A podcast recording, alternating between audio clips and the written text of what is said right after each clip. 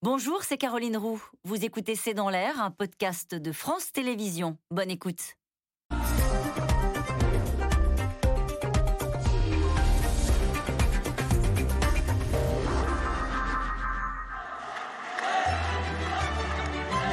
Quel que soit le maître du monde, il doit toujours avoir un caillou dans sa chaussure qui s'appelle la France. Je pense que nous n'avons rien à faire dans l'OTAN. La gravité, c'est pas l'affaire des sous-marins. good morning from Australia. C'est qu'ils ont créé une alliance régionale pour commencer la guerre froide avec la Chine. Nous devons reprendre notre indépendance et déployer une diplomatie altermondialiste. Moi, l'Amérique latine m'a intéressé parce que ce sont des peuples extrêmement dynamiques, qu'ils ont rompu avec le libéralisme. Ils n'ont pas tout réussi, loin de là. Mais il y a comme ça des fulgurances. La règle politique, si j'étais le président de la République, ça serait la désescalade. Mais qu'est-ce que vous voulez à la fin, les Russes? Dites-nous-le. Qu'est-ce qu'est-ce que vous voulez, qu'est-ce que vous ne voulez pas? Et discutons de ça. Pour moi, la Russie n'est pas un ennemi, mais un partenaire. Ah, pas facile à manier. Il n'y a qu'en France que c'est possible. Un type tout seul décide qu'on entre en guerre. Tout seul. C'est pas chez nous, le Mali. Donc nous n'avons pas vocation à être le gendarme je ne sais quel euh, père de famille. faut être courtois avec tout le monde. Puisque l'Allemand vient chez nous, euh, on le reçoit bien, euh, on lui parle poliment, on mange bien. Et puis après, on parle des dossiers. Et sur les dossiers, là, évidemment, l'ambiance serait différente.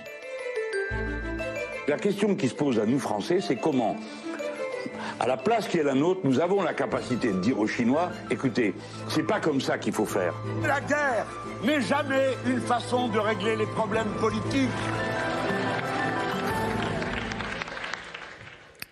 Bonsoir Jean-Luc Mélenchon. Merci d'être notre invité ce soir. Alors il y a les grandes affaires du monde dont nous allons parler euh, longuement. Euh, il y a aussi les débats de la gauche. Nous sommes en direct, c'est l'actualité du week-end. Quelle est votre réaction à la victoire de Christiane Taubira à la primaire citoyenne? Ah ben, elle a enfilé la chaussure qui avait été préparée euh, pour elle. Je ne suis pas concerné. J'ai été inscrit d'office dans une élection à laquelle je ne voulais pas participer. Et euh, par conséquent, je n'ai pas de commentaire à faire. Elle vous appelle à l'union de nouveau. Oui, oui, c'est bien, bonne idée. Vous répondrez Euh, non, j'en ai un peu marre des appels téléphoniques où on me prend pour une, euh, une bille. Ça me, ça me, disons que ça finit par m'indisposer.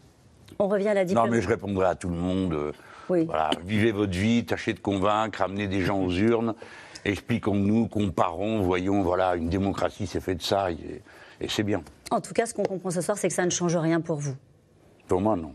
C'est dit. Quand il s'agit de diplomatie, votre règle sera, on l'a entendu, la désescalade. Vous dites la guerre n'est pas une façon de régler un problème politique. Vous serez un agneau au milieu des grands fauves.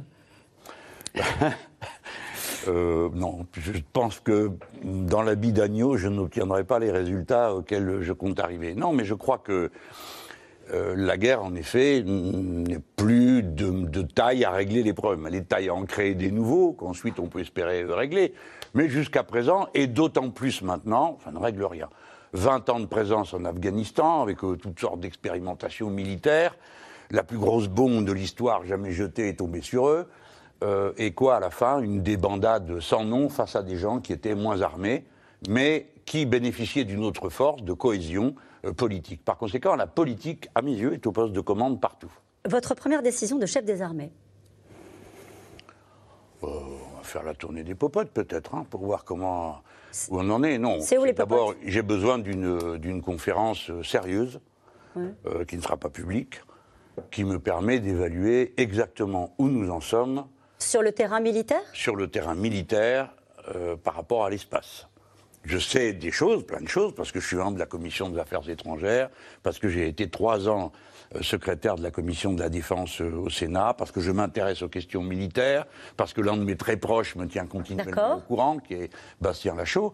Euh, Il y a des réponses là, que vous n'avez pas. Il y a des réponses que vous n'avez pas, malgré tout, sur la question, sur le, le sujet de l'espace. Ouais, je veux qu'on me les dise. euh, le chef de l'État a le droit à ça quand même, non? Qu'on lui dise la vérité sur un certain nombre de choses. Voilà, notamment sur la capacité que nous aurions ou pas, depuis le sol, de détruire euh, des satellites, notamment des satellites de communication dans l'espace. Les autres l'ont, cette capacité. Vous voulez savoir si la France l'a, c'est ça? Je pense que la France l'a, et j'attends qu'on Bon. me le confirme, parce que le chef euh, de l'État est chef des armées, et c'est lui qui a la haute main sur la dissuasion nucléaire, qui, si on me confirme que nous sommes en capacité de frapper depuis la Terre euh, les satellites de communication dans l'espace, cela signifie depuis l'espace d'autres satellites qui sont dans l'espace, et par conséquent, tout l'armement qui est lié à la dissuasion nucléaire ne sert plus à rien. Donc on s'y prendra autrement. Ça ne veut pas dire qu'on sera moins, euh, comment dire, plus agneau qu'avant. Je crains qu'on ne Ouais. le soit jamais. Mais on adaptera notre circonstance. On ne sera pas Ça les veut dire derniers. sortir de la dissuasion nucléaire. Euh, pardon, c'est juste pour une image. On ne sera donc pas les derniers à se battre avec des arbalètes quand les autres ont acheté des mitraillettes. Voilà. La dissuasion nucléaire, c'est des arbalètes? Ça dépend dans quel contexte. Aujourd'hui, c'est ce que nous avons, c'est ce que nous espérons avoir de plus efficace. Elle repose quasi entièrement, si vous commencez par ce sujet volontiers, elle repose quasi exclusivement sur les sous-marins, pour la raison qu'ils sont indétectables. La question qui se pose, c'est de savoir s'ils le sont toujours. Parce que s'ils ne le sont plus, eh bien, tout ça ne sert plus à rien.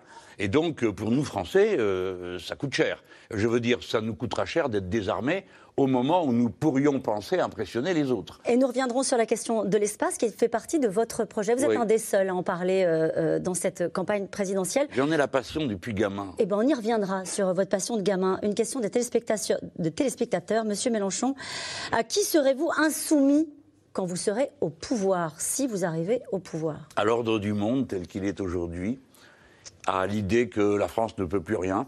Je crois que la souveraineté de la France est possible. Je serai, je l'espère, compte tenu de la puissance de notre pays, une sorte de leader, peut-être, hein, si c'est accepté dans euh, toute une diplomatie altermondialiste que je compte faire naître à cette occasion et dont les principaux éléments existent déjà à travers les interventions de nombreux pays. Nous serons une puissance non alignée, souveraine, indépendante et euh, ayant des objectifs de coalition altermondialiste. Donc euh, ça sera fini de l'OTAN et de Eh bien, on va en quelques parler. des choses de cette nature. Alors, on va en parler. Je vais vous pr- présenter Nicole Bacharan, politologue, historienne, spécialiste des États-Unis et auteur des grands jours qui ont changé l'Amérique aux éditions Perrin. Je vous présente également Alain Boer, professeur de criminologie au Conservatoire national des arts et métiers. Et tout à l'heure, nous serons rejoints par Wassim Nasr, qui est spécialiste euh, des mouvements djihadistes. C'était évident qu'on allait commencer par là, euh, l'OTAN, puisque c'est une de vos euh, propositions de votre programme, sortir euh, de l'OTAN. Nicole Bacharan, euh, la France, elle est dans l'OTAN euh, depuis le début, euh, depuis 1949. Qu'est-ce qu'elle a à gagner Qu'est-ce qu'elle a gagné à être dans l'OTAN? Dans un premier temps, en tout cas, sa, sécurité. En 1945, la France était un pays épuisé, comme beaucoup d'autres en Europe, et c'était un des pays qui insistait beaucoup pour avoir- un engagement américain durable en Europe dans, les années de l'après-guerre. Membre fondateur en, 1900 en 1949. Et cette sécurité, avec des méthodes que vous n'approuvez pas forcément, mais par la- l'alliance avec les États-Unis et l'Europe de l'Ouest, entre les démocraties, la France en a bénéficié tout le temps. Elle a participé à des opérations auxquelles elle a souhaité participer, comme, euh, comme la Bosnie. Elle, a bénéf- elle bénéficie d'un soutien au, au Mali, soutien logistique indispensable. Et puis parfois, elle n'a pas suivi les recommandations de l'OTAN. Et je termine juste le autre aspect de soutien, la lutte contre le terrorisme. Je sais qu'Alain y, y- reviendra. Mais par ailleurs, on peut aussi prendre la question dans dans l'autre sens. Qu'est-ce qu'elle a perdu, la France, à être, euh, à être dans l'OTAN? Elle voulait avoir sa force de dissuasion nucléaire indépendante. Les Américains n'en voulaient pas. Elle l'a conservée. Elle, elle n'a jamais participé à une opération qu'elle ait désapprouvée. Elle ne voulait pas participer à la guerre d'Irak en 2003. Non seulement elle n'y a pas participé, mais l'OTAN n'y a pas participé. Parce qu'un seul pays de l'OTAN peut opposer son veto à un déploiement. Donc moi, je considère qu'elle n'a pas perdu sa souveraineté dans l'OTAN. En quoi la France aurait perdu son indépendance en restant dans l'OTAN Du coup, c'est vrai qu'elle n'a pas toujours suivi, euh, comme le rappelait l'instant sûr, Nicole Bacharan. mais le- la Pourquoi sortir? La présentation qui a été faite est tout à fait conforme à ce qui s'est passé. À la fin de la Deuxième Guerre mondiale, toute la partie euh, ouest du continent redoutait euh, l'arrivée de l'armée rouge euh, et le fait que tous les pays, un après l'autre, soient absorbés par euh, ce qui est devenu ensuite le pacte de Varsovie. Et l'OTAN était euh, d'un côté, le pacte de Varsovie de l'autre. Et euh, il y avait ce qu'on appelait un équilibre de la terreur. Alors, tout le monde faisait peur à tout le monde, et tellement peur que tout le monde se tenait tranquille. Alors il y avait une escalade, et puis à intervalles réguliers, il y avait des négociations, et on discutait le nombre d'ogives nucléaires, le nombre de ceci, le nombre de cela. Finalement, le monde à l'époque était presque plus sûr. Ma conviction est qu'il était plus sûr à l'époque qu'il n'est euh, aujourd'hui. Alors, ça, c'est le monde derrière nous. Nous devons en tirer des leçons, mais pas non plus le regarder subjugué euh, et, et- et se dire, eh ben, on fera comme on a déjà fait parce qu'on a toujours fait comme ça. Bon, ça, c'est pas une raison. Alors maintenant, dans les conditions actuelles, euh, le monde est en train de se réorganiser. Le leadership des États-Unis d'Amérique est en déclin. À mes yeux, il est profondément menacé, y compris par des contradictions intérieures, qui en général est toujours le plus mauvais moment pour un empire. Euh, bon, deuxièmement, l'ordre des nations dans le monde est changé. La Chine est le premier producteur du monde, même si ce n'est pas encore le premier PIB, mais ça se discute. Mais en tout cas, elle fabrique tout ce qui sert à quelque chose. Les États-Unis fabriquent des services, euh, brassent de l'argent et émettent des dollars. Voilà. Alors, cette- ce changement de hiérarchie intervient à la sortie d'un événement historique énorme, l'effondrement de l'Empire soviétique, qui n'a été discuté par personne et nulle part, et qui donc laisse derrière toutes Ouais. sortes d'événements non tranchés. Alors ici, des, des enclaves de ceci, là-bas, des enclaves Alors- de cela. Donc un monde dangereux. Donc on sort de l'OTAN, ça rend pas le monde moins dangereux, euh, Jean-Luc Mélenchon. Je peux vous montrer une carte Je vous montre cette carte. Regardez, c'est les forces militaires russes, c'est celle de l'OTAN. Elle va arriver. Elle est par là. Elle est où? Elle va être par là, elle va venir cette carte. Elle est là, regardez. C'est les forces militaires russes euh, et, et de l'OTAN en présence, là vous la voyez. Euh, on voit mal comment ça peut bien se terminer. Euh, D'un côté l'OTAN, de l'autre côté euh, les forces russes massées à la frontière de l'Ukraine. Dans un cas comme celui-ci, quelle est votre singularité dans une approche Mon Pour approche, régler ce- ce D'abord, cette carte, elle est. Elle, Allez-y. Elle est marrante. Bon. Alors, attendez, est-ce qu'on peut régler d'abord la question précédente, puis après on passe à la suivante? C'est lié Euh, oui, mais peut-être que mon esprit est trop lent pour le lier. Non, les mais Russes que nous je voulais demandent- dire, non, mais c'est précisément ce que je veux dire, c'est que les États-Unis d'Amérique, puissance en déclin, veulent reconstituer une forme de polarisation du monde où ils entraînent dans une guerre froide avec la Chine et arrive la Et question là, ils nous Russie. entraînent dans la guerre avec, le- avec la Russie. Oui, mais vous allez voir que dans mon esprit, c'est un petit peu plus compliqué que la carte. Parce que d'abord, les Américains ne sont pas d'accord entre eux pour savoir qui est vraiment l'adversaire. Est-ce que ce sont les Russes ou est-ce que ce sont les Chinois? Et de cette incertitude, il résulte une diplomatie militaire et diplomatique chaotante. C'est-à-dire que euh, une semaine c'est l'un, euh, l'autre semaine c'est l'autre. Dites-moi quel est l'intérêt à long terme pour nous tous de coller les Russes aux Chinois? Quel est notre intérêt dans ce domaine? Aucun. Alors ça, c'est l'intérêt du monde, de la paix du monde et du camp dans lequel nous avons été jusqu'à présent. Je trouve cette stratégie absurde. Donc Deuxième là- élément, nous Français, parce que moi, je m'intéresse à la France. Donc la France. La France, les conflits avec les Russes, ça tourne rarement à notre avantage. Et dans cette situation, je ne vois pas ce que font nos 350 hommes qui sont en Lettonie, ceux que nous avons installés en Lituanie, qui ne tiendraient pas plus d'une minute ou deux en cas de conflit général. Je veux juste finir sur cette affaire. Euh, la carte pourrait donner à penser des choses qui ne sont pas. Les États-Unis d'Amérique Oui. représentent 40% des dépenses militaires du monde. Avec leurs alliés, 70%. La Russie, 2%. Il n'existe donc aucune situation de conflit militaire dans lesquelles la Russie s'affrontant aux USA ferait autre chose qu'une Alors, la question qui est posée, euh, Nicole Bachand, c'est la question de la souveraineté. À un moment donné, sur cette carte-là, on voit qu'il y a des frontières, notamment entre l'Ukraine et la Russie. entre l'Ukraine et la Russie, entre les pays baltes et la Russie, entre la, entre la Pologne et l'Ukraine. Et c'est vrai que, C'est bien, madame, de le rappeler parce qu'on n'en parle jamais de celle-là, frontière. mais c'est vrai que, euh, je veux dire, je, vous, êtes, vous souhaitez une position de la France non alignée, qui ne souhaite, suive pas un empire ou un bloc euh, ou l'autre. Mais de facto, dans une affaire comme celle-là, comme celle que l'on a vue sur cette carte, je ne vois pas comment on peut ne pas choisir. Que l'on aime ou pas le camp que l'on choisit, soit on, on donne à Vladimir Poutine ce qu'il souhaite, c'est-à-dire le recul, le retrait de l'OTAN euh, des pays baltes et des anciens pays du pacte de Varsovie, et auquel cas on peut imaginer qu'au fond euh, l'Ukraine l'intéresse beaucoup moins, soit on ne le lui donne pas. Et de facto, soit vous vous rangez davantage côté européen américain, soit davantage euh, côté russe. Et je, je ra- rajouterai à cela une remarque sur ces peuples euh, qui ont leur volonté, les, pays baltes en particulier, euh, euh, la Pologne et d'autres pays de l'ancien pacte de Varsovie, et qui tiennent à cette protection américaine. Et eux aussi, il y a une volonté populaire qui est là. Comment vous l'intégrez dans une politique étrangère? Oui. Alors, je commence d'abord par dire que, d'abord, je n'ai rien à redire au tableau que vous dessinez. Je vais me positionner par rapport à lui, parce qu'il y en a une partie que je conteste, avec laquelle je ne suis pas d'accord. C'est-à-dire que je considère que euh, ce sont les États-Unis d'Amérique qui sont dans la position agressive et non pas la Russie. J'admets que ça puisse choquer, mais je voudrais dire pourquoi. Parce que la Russie a des intérêts comme pays, et ça nous intéresse de connaître ses intérêts, elle ne peut pas accepter que l'OTAN arrive à sa porte.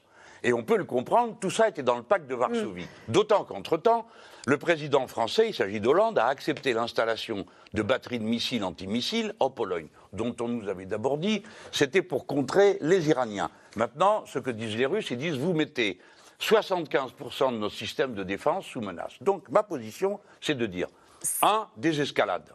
Deux, Deux. qu'est-ce que vous voulez? Parce que je ne suis pas d'accord avec le tableau que vous avez dessiné lorsque vous dites il veut que l'OTAN se retire des pays euh, qui sont des anciens pays du pacte qu'il a demandé par écrit. hein. Non. Ce qui est, ce qu'il a demandé, ah, ce qu'il demande par écrit, c'est une chose. La négociation, c'est une autre. Oui, c'est vraiment Ce ce qu'il nous- demande en l'occurrence. Bon, les pays européens qui ont fait le choix, on les a laissés Ouais. entrer dans l'Union européenne qu'à cette condition, qui sont entrés parce qu'ils avaient d'abord signé euh, leur entrée euh, dans l'OTAN, n'en ressortiront jamais, c'est même pas la peine. Alors on va faire semblant d'en discuter, mais ça ne sert à rien. Rapidement Ils sur la là, deuxième partie de la question, sur Et les souverainetés des peuples. Oui, mais la souveraineté des peuples, je commence. Oui, oui, non, mais c'est très important. Mais je commence par m'intéresser à la mienne. Je ne m'embarquerai pas la souveraineté de la France. Ouais. Je ne vois pas ce que peut signifier. Vous me dites, il faut choisir. Quand le président de la République commence par dire, nous protégerons, nous garantirons l'intégrité territoriale de l'Ukraine, alors que la menace n'existe pas, ce que disent les Ukrainiens eux-mêmes, je dis qu'il fait une bravade qui ne nous mène nulle part. Des questions assez rapides, si vous le voulez bien. Est-ce qu'il faut revenir sur les sanctions à l'égard de la Russie? Vous, Oui, président, de plus de sanctions. Oui, bien sûr, ça n'a pas de sens. Si les troupes, parce qu'il y a quand même des troupes qui sont massées à la frontière de l'Ukraine, En pénètrent, Russie. oui, pénètrent euh, en Ukraine, que, doit faire la. France et l'Europe On ne peut pas l'accepter. On ne peut pas l'accepter, donc non. Il faut. Alors là, c'est un deuxième sujet. Mais attendez, c'est un deuxième sujet. Les frontières à l'intérieur de l'Europe craquent partout. À l'instant, vous disiez, Madame, quelque chose que personne ne dit jamais sur aucun plateau, c'est que les preuves de frontières, ils sont aussi entre la Pologne et l'Ukraine. Ils sont aussi entre la Hongrie et ses voisins, comme ils sont entre l'Écosse et la Grande-Bretagne, entre la Catalogne et l'Espagne et la France, Question entre rapide. pardon, le pays flamand et le pays wallon en Belgique. Les frontières craquent partout. Donc ma proposition, qui est dans mon programme, c'est une conférence des frontières. On discute avant que ça tourne mal, plutôt qu'en attendant d'être dans des crises. question rapide si vous le voulez bien, qui concerne les gens qui vous regardent au quotidien. La question de l'énergie. Les Français qui vous regardent voient le prix de l'énergie euh, flamber tous les jours. La moitié du gaz importé, 40% euh, du gaz importé dans l'Union européenne est russe. Euh, Est-ce qu'il faut réduire notre dépendance au gaz russe comme le proposent certains? Et que faut-il faire de Nord Stream 2, ce gazoduc qui va de la Russie chez vos amis allemands? Bah, vous avez la, la réponse, elle est dans, dans la question. Vous croyez qu'on peut se passer de ce gaz? Alors, admettons. Oui, on peut s'en Bon. passer. À qui va-t-on le demander? Pas aux Français, il n'y en a pas. Non Pas aux Espagnols, Bon. pas aux Italiens, pas aux Allemands. À qui? Au Qatar Euh, Non, je ne sais pas. Là, Bah, Je vous réponds. Ouais, Allez-y. aux Américains, parce qu'ils en ont à vendre. Ça tombe bien, c'est le gaz de schiste. Et ils préféreraient qu'on achète leur gaz de schiste que celui qui arrive par euh, le, le- le Nord Stream. Mais tout ça est absurde. Pourquoi on se passerait du gaz? Je sais pourquoi on devrait se passer du gaz et avoir d'autres énergies. Mais puisque les Russes en amènent, où est le problème? Il faudrait ne dépendre que des Américains pour être tranquille. Enfin, vous plaisantez. Je vais vous donner un exemple dépend- catastrophique. On, on Pardon. dépend des, on dépend des Russes sur le plan de, de l'énergie, c'est évident. La majorité du gaz utilisé en Europe vient de 40%, Russie. on l'a dit. Mais le problème, ce ce serait, comment dire, le, le chaos qui est en train de se dessiner à la frontière de l'Ukraine et les, Alors, on- les menaces de guerre. C'est pour ça qu'on parle. Vous du gaz, savez quoi Parce que sinon, il n'y a aucun problème à, Nicole Bacharan. à- à- à acheter du gaz Ah, à la donc, Russie. abaissons le niveau du chaos et nous aurons moins de problèmes de Le gaz. Mais chaos, qu'on ne vienne pas dépend, me dire Je voudrais qu'on passe d'un chaos à l'autre, au fond, avec Alain Boer. Euh, parce qu'au fond, les Russes, ils ont déjà commencé euh, la guerre, une guerre qui ne se voit pas et pourtant qui a des conséquences graves. Ils sont accusés d'être à l'origine d'une attaque cyber en Ukraine. C'était il y a une dizaine de jours. Et la guerre cyber, en fait, c'est la nouvelle menace pour les États, Alain Boer. Bah, D'abord, il faut savoir que la guerre a changé de dimension et qu'on est passé de la guerre froide, ce que vous avez bien rappelé tout à l'heure, à une sorte de paix chaude, avec des frontières qui craquent partout, des éléments de, de confrontation, et surtout, on a changé de, de moyens de guerre. Euh, parce que le cyber, qui n'a jamais voulu dire informatique, un cyber, ça veut dire complexité. Je sais que vous aimez bien aller au fond euh, de l'étymologie des choses, donc je prends de l'avance. Mais sur le fond des choses, la complexité, c'est qu'aujourd'hui, il y a une confusion chaotique dans l'ensemble des armes utilisées qui permettent de faire la guerre avant la guerre et sans la guerre. Le chef d'état-major des armées l'a rappelé en parlant d'une sorte de globalisation de la guerre qui permet de commencer sans la déclarer, avec des faux pavillons, avec des moyens nouveaux et qu'on peut mélanger en même temps le cybercrime, le cyberespionnage, la cyberguerre, euh, et bref, toute une série de dispositifs qui modifient totalement l'art de la guerre et la manière de l'appréhender. Et alors j'ai été intéressé parce que vous êtes un des hommes politiques qui a le plus innové en matière de campagne électorale. les hologrammes, l'odorama, moi j'ai trouvé ça absolument formidable. Et j'ai regardé votre programme, je l'ai lu avec beaucoup d'attention. Euh, celui-là et celui d'avant. Et le mot cyber n'y est quasiment nulle part. Nulle part. Il n'y est que sur un seul élément, qui est la cyberpédopornographie. D'ailleurs, je vous félicite d'avoir traité de cette question. Mais alors, dans le reste, il n'y est pas. Et je me suis demandé si c'était par peur de la complexité, parce que c'est un programme, ou si c'est parce que c'est encore un élément en jachère dans votre réflexion, et c'est quelque chose auquel vous ne pourrez pas échapper. Alors, comme éventuellement, Jean-Luc Mélenchon, de l'État. sur la cybermenace. D'abord, je vous donne euh, raison sur l'évaluation. Mais admettez que c'est vraiment pas l'idée la plus répandue. Quand vous devez expliquer ça, euh, vous remontez vos manches et puis on dit oui, oui, ça saoule tout le monde. Bon, euh, on a déjà vu ça dans des campagnes électorales des thèmes extrêmement importants passer complètement sous la table, personne n'en parle. Pas ici. Alors justement. Dans la figure. Là, il faut bien qu'on comprenne de quoi on parle. L'espace numérique, on va mettre le cyber, qui est les modes opératoires, c'est un monde nouveau, comme une planète nouvelle. Mhm qui se renouvelle sans arrêt, puisque son tissu change sans arrêt. Mais c'est par là que voyagent des informations, des décisions, des milliards de milliards, etc. etc. Donc c'est un monde réel, même s'il traite des données virtuelles. Attendez, ça c'est la couche. Maintenant, une fois qu'on a dit ça, il y a une couche matérielle. Le monde ne sait jamais d'être matériel. Il y a des serveurs, il y a des câbles, il y a des endroits où on installe le contrôle des informations mm. dans des serveurs. Donc, Ma réponse à moi, la première, encore une fois, c'est l'indépendance et le contrôle des vecteurs matériels. Ça veut dire, ça veut dire Par exemple, avoir, et nous avons une entreprise française qui sait le faire, des serveurs en nombre suffisant pour pouvoir accumuler par nous-mêmes les données que nous voulons sécuriser. Pourquoi? Parce qu'aujourd'hui, tous les serveurs sont de droit américain. Donc, le gouvernement des États-Unis, ayant repéré M. Boer sur ce plateau, se dit mais qui c'est ce type Et d'ailleurs, on aimerait bien savoir de quoi il est malade. Si c'est une entreprise nord-américaine qui cumule toutes les informations rassemblées mm. sur la santé des Français, le gouvernement saura exactement ce qu'a M. Bauer et de quelle manière. Si c'est les Chinois, les Turcs ou les Russes, c'est pareil. C'est à peu près pareil pour tout le monde, mais là, pardon, ça n'est pas pareil parce que l'essentiel des moyens sont chez les Nord-Américains. Donc, je suis pour que nous ayons une capacité française. De la même manière, de manière à garantir que le droit français s'appliquera et qu'on ne saura jamais quel est votre dossier médical. Vous parlez des États-Unis. Pardon. Deuxième élément, n'en allez pas trop vite, son échu est complexe. laissez-moi, mais, moi je suis pas aussi rapide que vous, donc euh, laissez-moi exposer mes idées. Deuxièmement, les informations circulent par les satellites et par les câbles. Deux domaines où nous pouvons être autonomes et indépendants, notamment les câbles notamment les câbles, en surveillant leur sécurité et en se hasardant à les regarder ceux des autres. Je veux bien vous laisser parler des câbles, mais quand même, on parlait de cyberdéfense, de cybersécurité. Aux États-Unis, une attaque cyber sur certains sites stratégiques, ça s'est produit en France, comme des hôpitaux, appelle une réponse militaire. Est-ce que vous pensez que c'est une bonne chose? On est passé dans une époque où on peut faire une attaque cyber et avoir une réponse militaire. Ah ben, euh, on peut, oui. Si c'est pour le potentiel, oui. On sait, du moment qu'on arrive à identifier qui a attaqué. C'est ça le sujet. Ben oui, c'est un sacré sujet, parce qu'il vaut mieux éviter de frapper des gens qui vous ont rien fait et d'épargner ceux qui vous ont fait quelque chose. Par conséquent, le renseignement, hum. la cybersécurité et la contre-attaque sont trois questions liées. Et je, pardon, mais J'essaye de concentrer des sujets compliqués en quelques mots qui conviennent euh, à la situation. Mais la première des choses à faire, c'est de garder la porte d'entrée. Si tout le système militaire français est animé par des logiciels nord-américains, ils ont une porte d'entrée sur l'ensemble des systèmes français. Ce n'est donc pas une petite question et c'est pas, pas à égalité avec la Turquie, pardon. Et la Russie et la Chine. Non. Non, ok. Mais attendez. C'est dit, non, mais, non, on va pas. Non, non, mais je, voudrais, parce que tout ça, à la fin, on pourrait ne pas comprendre ce que je suis en train de dire. Je suis pour la souveraineté de la France dans tous les domaines. Et j'affirme une stratégie mondiale qui n'est contre personne. C'est-à-dire que je ne désigne pas d'ennemi. Quand le général de Gaulle dit qu'il fait une défense tous azimuts, tout le monde lui dit euh, tous azimuts, doucement, qu'est-ce que vous dites? Les Américains aussi Il dit ben oui, eux aussi, et je ne vois pas pourquoi ça les dérangerait. les gens qui sont honnêtes avec nous n'ont rien à craindre des Français. Mais je me donnerai les moyens de faire en sorte que nous soyons tout le temps respectés. Question précise. Est-ce que vous craignez des ingérences, des manipulations de l'information pendant cette campagne, Jean-Luc Mélenchon? Est-ce que vous en avez déjà été victime? Je ne, peux, je ne peux pas dire ça je crains. Franchement, ce n'est pas la campagne qui m'alerte le plus.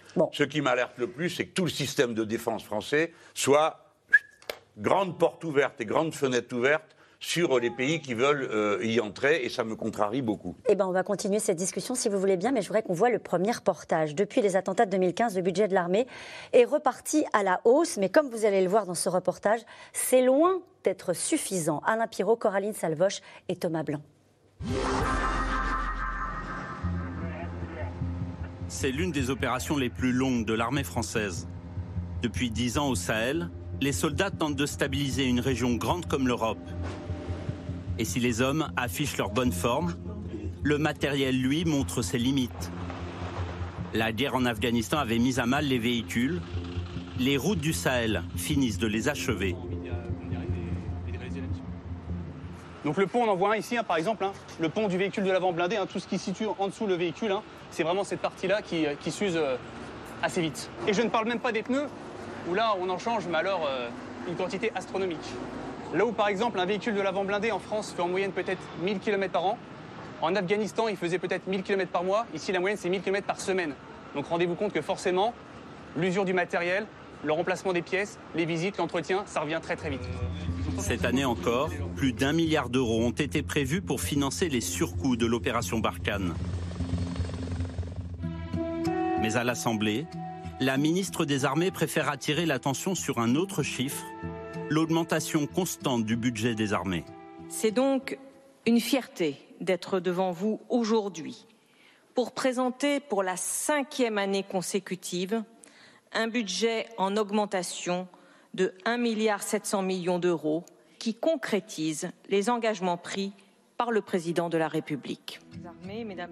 Si Florence Parly se félicite d'un budget record atteint en 2022, 41 milliards d'euros, un député dénonce un effet trompe-l'œil.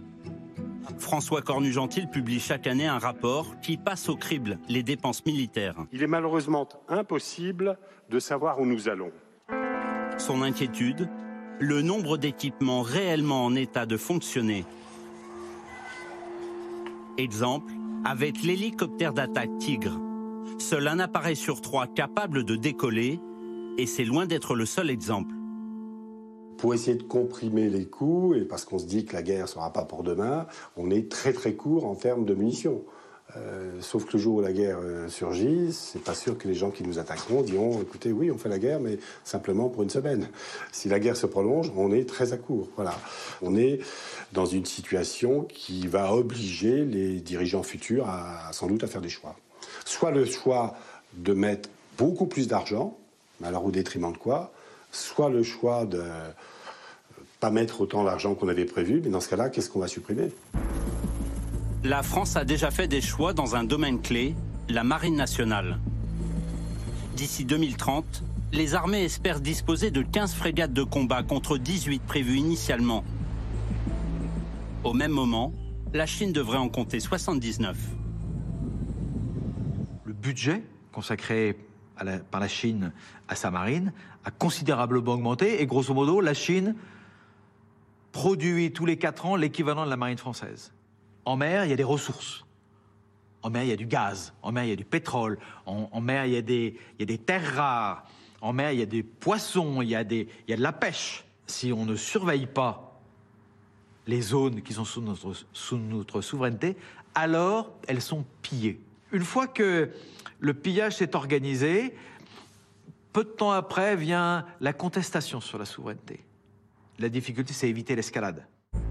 Un danger d'escalade à l'heure où la Russie et la Turquie ont elles aussi misé sur les océans pour asseoir leur suprématie. Quand vous voyez ce reportage, Jean-Luc Mélenchon, et qu'on voit les budgets que sont mis notamment par la Chine euh, et par d'autres puissances euh, qui décident d'être des puissances militaires, vous dites qu'il faut augmenter le budget de la défense? Pour faire quoi? Pouvoir rivaliser euh, et pouvoir être entendu sur la scène internationale? Je ne pense pas que ça se passera comme ça. Je ne Non pense pas que ça va se passer au nombre de bateaux, d'avions, de chars. Euh, non, ça ne va pas se passer comme ça. Si la France doit être euh, respectée, les moyens militaires qu'elle a à déployer, c'est pourquoi j'ai commencé par ça, doivent être à l'endroit efficace. Vous pouvez faire tout ce que vous voulez à terre, et notamment les choses importantes comme celle qui Oui. a été dite, la surveillance du territoire maritime français. Nous avons aujourd'hui l'équivalent de, pour vous, on situe, hein, Hum. le nombre de bateaux qu'on a, c'est équivalent à deux voitures de police en train de surveiller tout l'hexagone. D'accord? Donc nous ne sommes pas en état. Donc il faut faire un effort. Donc on Mais- renonce au fait d'être une puissance militaire, au fond. Ah non, c'est important de l'être. C'est s'assurer sa défense. Si vous n'êtes pas capable de vous défendre, chacun fait ce qu'il veut de vous. Donc, il faut savoir comment se défendre et où dissuader l'ennemi. C'est-à-dire comment l'ennemi, sans le nommer. L'ennemi doit savoir, en cas où il agresserait un quelconque bout de notre territoire, ça s'appelle la dissuasion Ouais. nucléaire, il prendra cher. Mais s'il n'est plus en état de prendre cher à cause de ça, bon, on choisit d'autres armes. Si nous sommes en état, nous Français, de détruire en euh, une heure une dizaine de satellites de télécommunications, les autres peuvent déployer tout le matériel qu'ils veulent, ça ne sert plus à rien, ça ne marche plus. Donc il faut savoir où est le point faible de chacun. Nous connaissons notre point faible, nous connaissons celui des autres. Et c'est de cette manière qu'on peut créer un équilibre de la peur, euh, qui est l'équilibre de la dissuasion. Voilà. Alors Alain après, il y, a des, il y a des conflits dans lesquels c'est beaucoup moins simple. La lutte sur le terrain, comme euh, euh, c'est le cas au Mali, c'est une lutte beaucoup plus complexe, on va peut-être en parler après. Mais pour l'instant, restons sur les moyens traditionnels qui sont déployés. Le budget de la France a augmenté, c'est vrai, militaire, d'un milliard pratiquement tous les ans, et à partir de 2023, M. Macron n'est pas fou, il a Alors. reporté ça à au mandat suivant, on devra passer à 3 milliards de plus par an. Alors il y a manière et manière de faire. Si vous êtes en train de préparer des macro-installations euh, par exemple pour fabriquer des microprocesseurs, par exemple pour avoir euh, nous-mêmes nos propres bases où mettre nos- stocker nos données. Vous êtes à mi-chemin du militaire, du civil, de la recherche et de l'emploi de très haut niveau. Donc il n'y a pas de contradiction. Ce qui est sûr, c'est qu'il faut que tout le monde sache que personne ne peut frapper la France sans recevoir des coups qui euh, coûteraient beaucoup plus cher Alors- que l'avantage de nous frapper. Jean-Luc Mélenchon, des sujets à aborder avec vous. On va une question d'Alain Boer encore sur la question de la défense et ensuite on ira discuter avec Wassim Nasr de la menace terroriste. Rapidement, euh, Alain Boer. Si je comprends bien, en matière de cyberdéfense, vous êtes prêt à passer du défensif à l'offensif. Ce qui a toujours été en France un sujet extrêmement compliqué, où on commence par dire non, non, on est là que pour nous défendre en cas d'attaque. Mais d'après ce que vous dites, y compris vos engagements dans votre programme, protéger les océans, protéger la souveraineté, etc. Il n'y a d'ailleurs pas grand-chose non plus sur la question de la défense nationale. hein. De ce point de vue-là, l'oral est, est- est nettement meilleur que l'écrit. Mais est-ce que ça veut dire que vous êtes prêt à aller jusqu'au bout de la logique, ce qui est qu'une défense, c'est se défendre, c'est aussi attaquer? C'est le contexte qui détermine. Prenons un exemple en mer. Comment croyez-vous qu'on a répliqué à la piraterie? Il a bien fallu que les nôtres prennent d'assaut euh, les, les- les- les vaisseaux pirates. Bon, à ce moment-là, c'est pas ce qu'on voulait, mais on n'allait quand même pas laisser faire. Donc on a fait comme ça. Et il y a d'autres circonstances. Le président Mitterrand avait fait tirer sur euh, des marins portugais qui pêchaient des sardines au large de, de nos côtes en Atlantique. Il n'y avait pas moyen de leur faire comprendre qu'il fallait arrêter.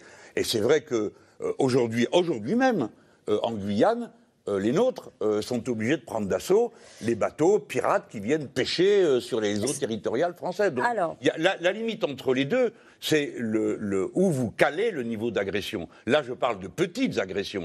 Les agressions entre grandes puissances, elles se règlent avec des moyens qui y correspondent, mais d'abord par de la diplomatie. Jean-Luc Enfin, Mélenchon. faire autrement est fou. Jean-Luc Mélenchon, je vous présente Wassim Nasr, euh, journaliste spécialiste des mouvements djihadistes pour France 24, euh, auteur de L'État islamique, le fait accompli aux éditions Plomb. Euh, Jean-Luc Mélenchon, vous voulez que la France quitte le Mali?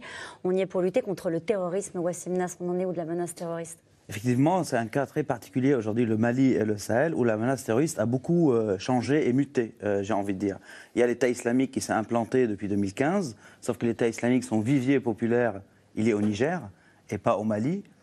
Peut-être grâce à la pression militaire française, mais grâce aussi ou à la faveur de la guerre qui s'est livrée avec Al-Qaïda. Donc ça, il faut, le noter. Et on a aujourd'hui cette filiale d'Al-Qaïda qui est le, le JDIM au Mali, qui a déclaré à plusieurs reprises, annoncé, que la guerre avec la France est au Sahel et que le territoire français n'est pas concerné. C'est venu dans des communiqués écrits et dans des, discours d'Al-Qaïda au Maghreb islamique. Ça, c'est d'un côté. Et ce même groupe a annoncé à plusieurs reprises sa volonté de négocier avec l'État malien. Il négocie avec eux, il négocie avec d'autres États de la région, avec le Burkina Faso par exemple, alors que la France fait obstruction. Donc mes questions sont les suivantes. Est-ce que vous considérez que le fait que ce groupe, cette filiale d'Al-Qaïda, annonce que la guerre avec la France n'est qu'au Mali et au Sahel est un gain militaire grâce à la pression militaire française et du coup, on peut quitter euh, le Mali?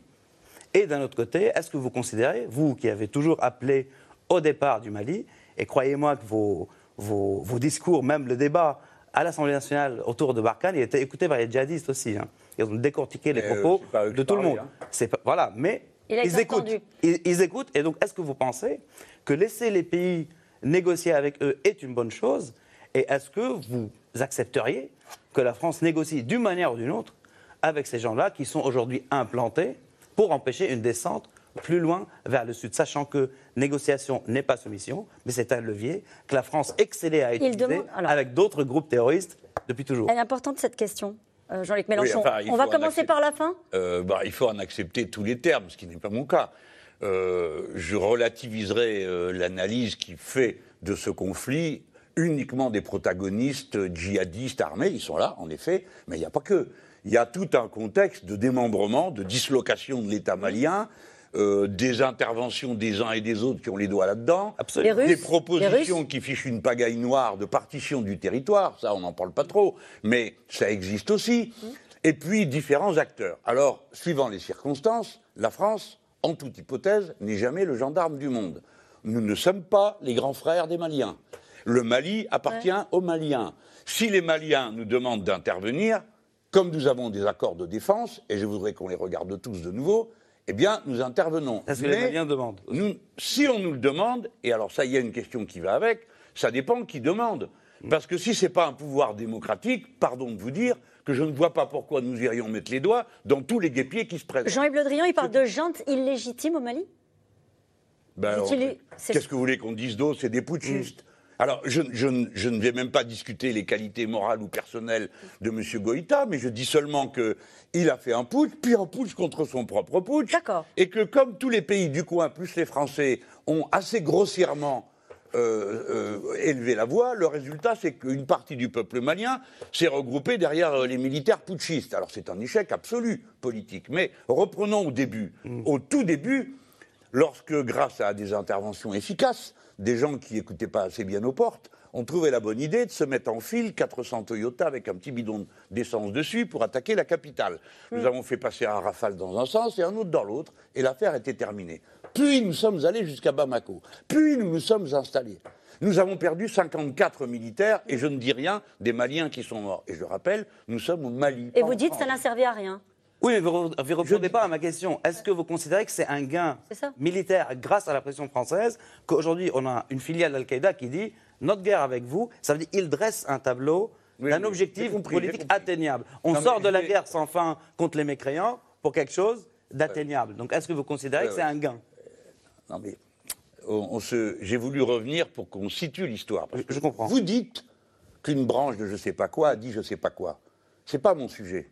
On négocie pas avec non, la non, non, non, non, non, France. attendez, laissez-moi. c'est l'argument de la France Vous me permettez de, vous répondre Vous n'êtes pas omniscient et j'en sais sans doute au moins autant que vous sur ce qui se passe là-bas. Je voudrais vous rappeler, pour- simplement pour vous, pour vous rafraîchir la mémoire. Je me souviens de la période où M. Fabius disait que le front Al-Nosra en Syrie Hum. faisait du bon boulot. D'accord? C'était des djihadistes comme les autres. Et fort heureusement, tout ce petit monde a été mis en déroute. Alors je ne dis pas ça à la faveur du régime de Bachar el-Assad, mais je suis très satisfait qu'ils aient été mis en déroute. Alors, quand quelqu'un vient me dire, Monsieur Mélenchon, vous n'avez pas de souci à vous faire avec moi, parce que je, je vous promets, je ne m'occuperai pas de ça. vous. Je ne le crois pas. Je ne n'y crois pas. Et donc vous continuez, à, vous continuez la guerre? Mais c'est ça le cœur de ma question, en fait. Ah bon, ben, il fallait le dire comme ça. Vous Ah bah me si. dites si je trouvais que c'était un avantage ou pas. Je vous réponds. Je ne le crois pas. Je ne crois pas ces gens, quoi qu'ils me disent. Je sais une chose, nous sommes présents militairement. Si des institutions démocratiques maliennes nous demandent d'être là, le Mali appartient aux Maliens. Et aujourd'hui, comme les Français n'ont pas fait ce qu'il fallait faire, je voudrais quand même qu'on s'arrête un instant sur cette chose qui n'existe qu'en France. Quoi? Nous sommes en guerre depuis huit ans avec un seul et unique vote. Et le reste du temps, on n'a voté de rien. Ça nous coûte 2 millions d'euros par jour et ça a coûté 5 milliards. Alors, la présence française a été là. Jamais je ne dirais ça n'a servi à rien. D'abord, à cause de nos morts. Ils ne sont pas morts pour rien. Ils sont morts en obéissant aux consignes qu'on leur donnait. Deuxièmement, parce que je pense que notre présence a dû sans doute au début ralentir le processus. Mais aujourd'hui, vous décidez, on s'en va. Elle aggrave les choses. Non, mais je dis pas on s'en va. Je- commence par dire aux Maliens qui sont mes amis, est-ce que vous voulez qu'on vous aide à organiser des élections démocratiques? Ils nous disent, non, on n'a pas besoin de vous. Ben, très bien, on s'en va. Question rapide. Mais on ne peut pas, nous, faire un pacte avec un putschiste qui dirige cet État, en même temps voter des sanctions économiques contre lui et désapprouver son régime. Qu'est-ce que c'est que cette histoire? Et vous avez répondu en partie à la question de Wassim en disant Oui, on ne mais négocie Vous m'avez posé une question, je vous ai répondu. Je ne crois pas les djihadistes, quoi J'ai une question. Mais Wassim, le- les. Maliens veulent négocier avec eux. Mais les Maliens Qu'est-ce qu'on en sont chez fait eux, ils font ce qu'ils veulent. Alors, Bah, j'ai une Qu'est-ce question. qu'on fait alors? J'ai une question. Pardon? Qu'est-ce qu'on fait? Mais les. Maliens font. Non, qu'est-ce qui est on? Donc, Les la Maliens France font. se retire ce et qui- accepte. Si les Maliens nous disent de partir, nous partons. S'ils nous demandent de rester, nous discutons pourquoi faire. moi, je vous demande de répondre à ma militaires question. Français, pardon, qui sont les plus lucides. Quand on est arrivé là-bas, on commençait à dire si vous n'avez pas de projet politique, il n'y aura jamais aucune victoire militaire. Le militaire n'a de sens que par rapport au politique. Dites-moi ce que Absolument. nous comptons faire au Je Mali. peux vous poser une question sur la Syrie Est-ce que vous faites revenir les prisonniers français détenus en Syrie? Bah, S'ils sont français, ça paraît difficile euh, de ne pas les récupérer. Mais, mais, mais, l'habitude, la tradition juridique veut que les gens soient punis là où ils ont fauté. Et nous n'avons pas à exiger ou à exciper un privilège français où nous, on dirait, bah, écoutez, comme font les Américains, hein, euh, nous faisons ce que nous voulons chez vous, on casse tout, et puis après on rentre et personne n'a rien à dire. Non, s'ils ont été pris sur place pour des actions qui sont condamnées par les pays concernés, eh bien, ils, sont, ils, ils purgent leur peine sur place. Le problème, Je ne c'est qu'ils sont demanderai parfois pas dans des prisons. Sauf que, Monsieur Mélenchon, le problème aujourd'hui, ils sont dans des prisons chez les- l'autorité kurde, qui n'est reconnue par personne et qui n'a pas de justice. Et on a des Français, donc des hommes, qui normalement devraient être jugés. Ils, ont des, ils devraient être jugés ici même en France hein, pour des choses qu'ils ont, qu'ils ont commises, sauf qu'ils sont dans un trou judiciaire aujourd'hui. Ils ne sont pas jugés, ils sont emprisonnés, euh, parqués. Et il m'est arrivé, il y a quelques jours, à la faveur des combats à la prison de à Sake, d'avoir un audio via Human Rights Watch d'un jeune Australien qui a 17 ans, qui est entre deux feux. Un jeune Australien qui a été amené par ses parents alors qu'il avait 10-12 ans. Donc ce sont des enfants qui sont parqués depuis des années, Alors- dont des Occidentaux. Qu'est-ce que vous faites pour ces gens-là? Alors là, nous parlons des enfants. Il y a un instant, on parlait des djihadistes, donc c'est pas la même chose. Mais ils- Oui, c'est pas la même chose. Attendez, mais il y a une mais- différence Oui. entre un djihadiste qui a tué un soldat français et son gamin Lui qui reste là-bas. de rien. Sauf qu'ils sont dans la même prison. Wassim Et à la faveur de ces combats, à la faveur de ce combat, il y a eu des centaines de morts. Et donc djihadistes et ses enfants sont dans la même prison. Alors- Alors de quoi me parlez-vous? Des Je djihadistes ou des enfants? Je peux résumer? Vous rapatriez les, les djihadistes ou vous les laissez juger par là où ils ont été pris? Vous avez dit tout à l'heure, ils restent là-bas. Oui. Les femmes et les enfants?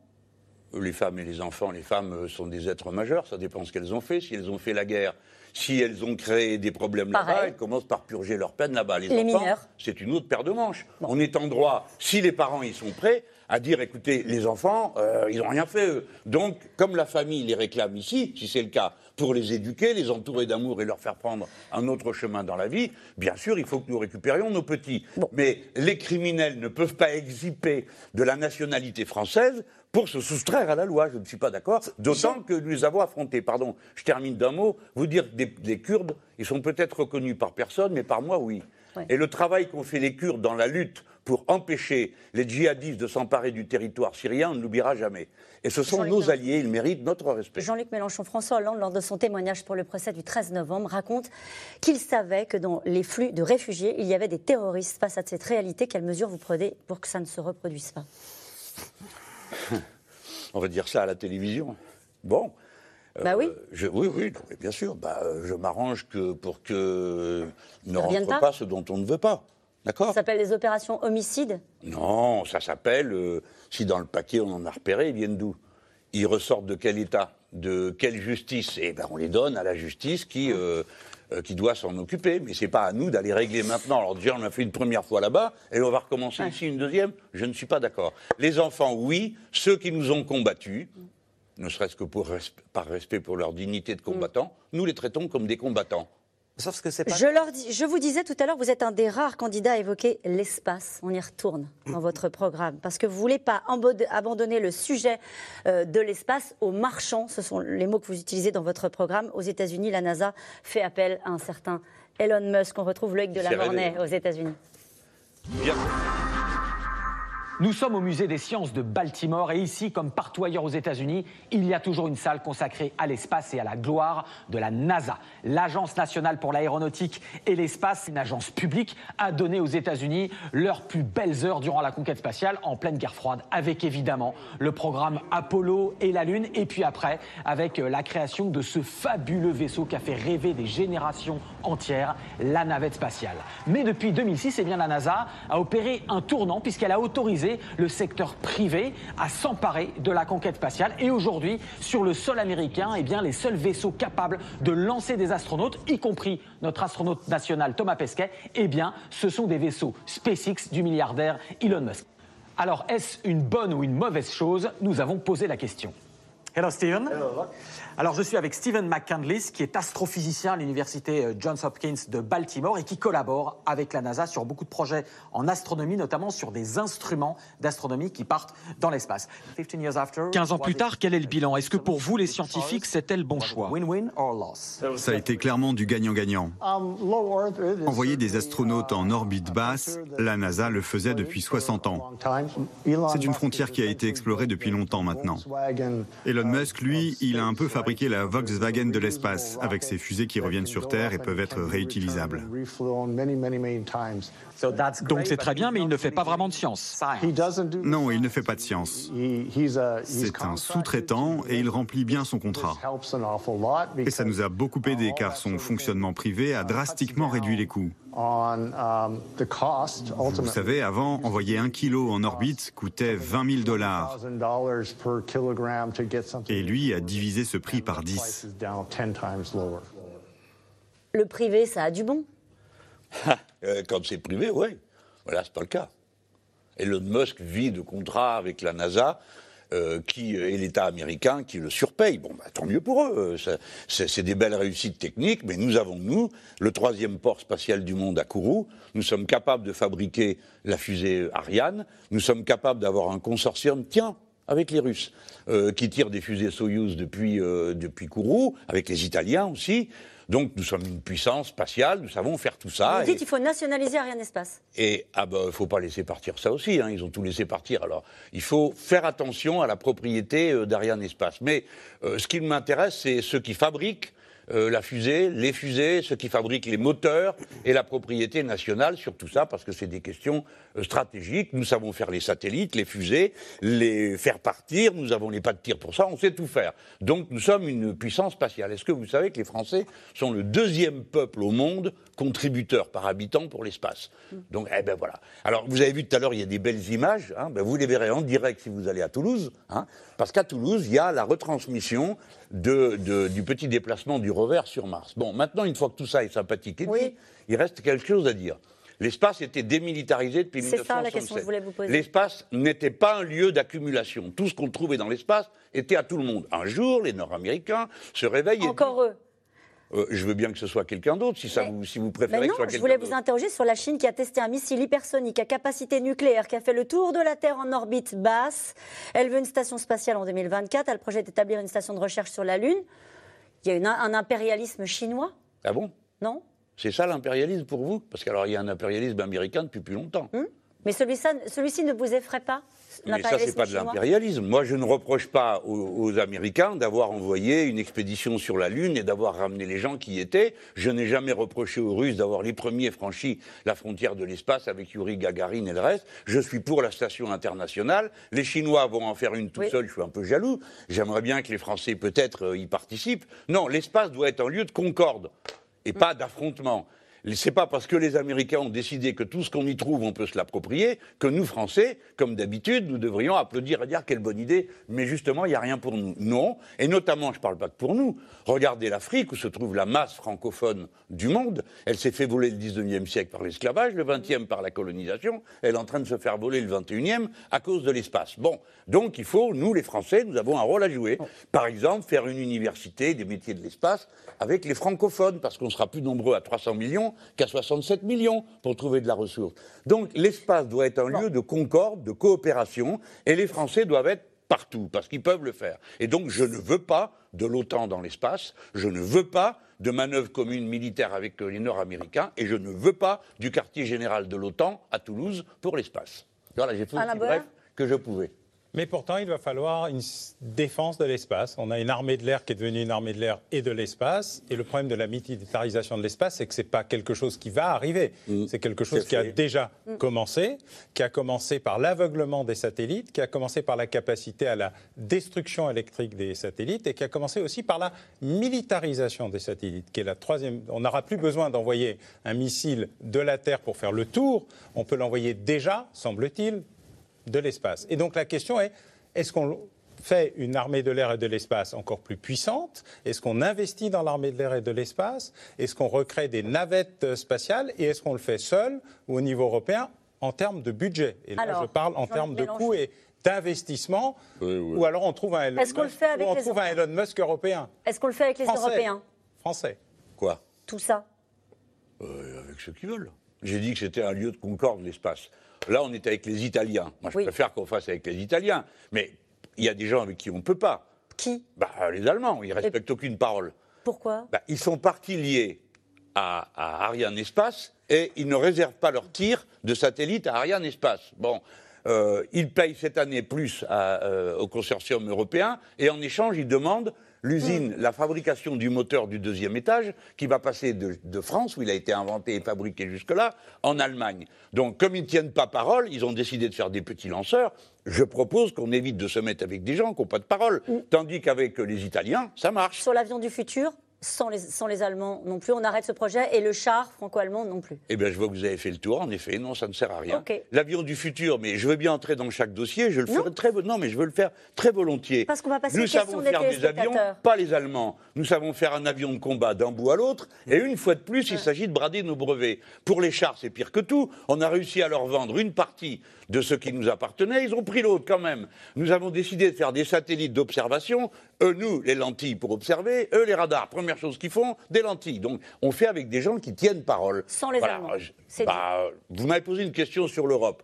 Avec les Allemands, le jour où ils deviennent raisonnables et qu'ils respectent leurs paroles. Vous savez que c'est l'heure. Mais on arrête de, de- de faire euh, toujours les gentils et en le se laissant dépouiller, comme c'est le cas aujourd'hui. Et donc, dans l'espace, vous me demandez avec qui? Avec tous ceux qui veulent. Voilà, c'est aussi simple C'est l'heure des questions des téléspectateurs.